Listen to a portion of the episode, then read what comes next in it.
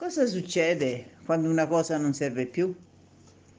Si butta via, cioè si getta, si butta, ci si libera di questa cosa.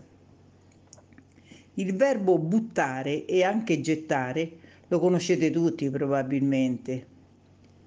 Si usano con l'immondizia, la spazzatura che si getta tutti i giorni. Chi va a gettare la spazzatura? Ci penso io a gettarla. In genere si usa gettare se parlo della spazzatura. Buttare, che ha lo stesso significato, si usa maggiormente con le cose che non servono più. Si può aggiungere anche via. Questo armadio ormai è da buttare via, è vecchio. C'è un'espressione che si usa in diverse parti dell'Italia e che si usa invece proprio con un senso opposto, quando cioè c'è qualcosa che non è male, che non ha una cattiva qualità e che quindi può andare bene. È molto importante l'uso del giusto tono da usare. Ad esempio, per cena non abbiamo molto per stasera. Abbiamo solo della lasagna al forno. Della lasagna. Buttala via! Questo non è affatto un invito a liberarsi della lasagna, a buttarla, tutt'altro la frase equivale a una lasagna non è affatto male. E che vuoi buttarla via? Una lasagna? Hai detto niente.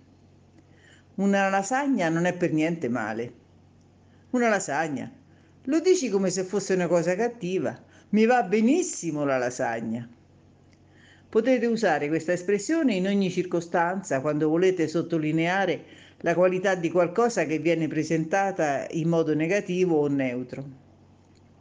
Quest'anno non possiamo andare all'estero. Dobbiamo accontentarci di una vacanza di 15 giorni in Italia e buttala via. Potremmo anche dire mica male. Ci va benissimo anche così. Potete usare la frase al singolare o al plurale, maschile o femminile.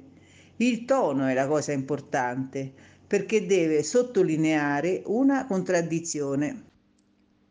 Tanta gente pretende di cambiare in un giorno.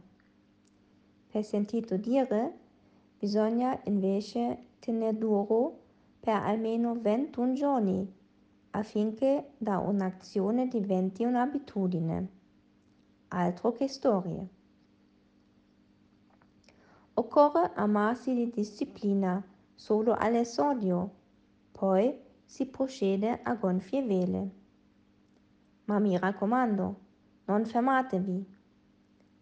Se scaraste un giorno durante questo periodo, sareste fritti. Vostro malgrado paghereste lo scotto e dovreste ricominciare da capo.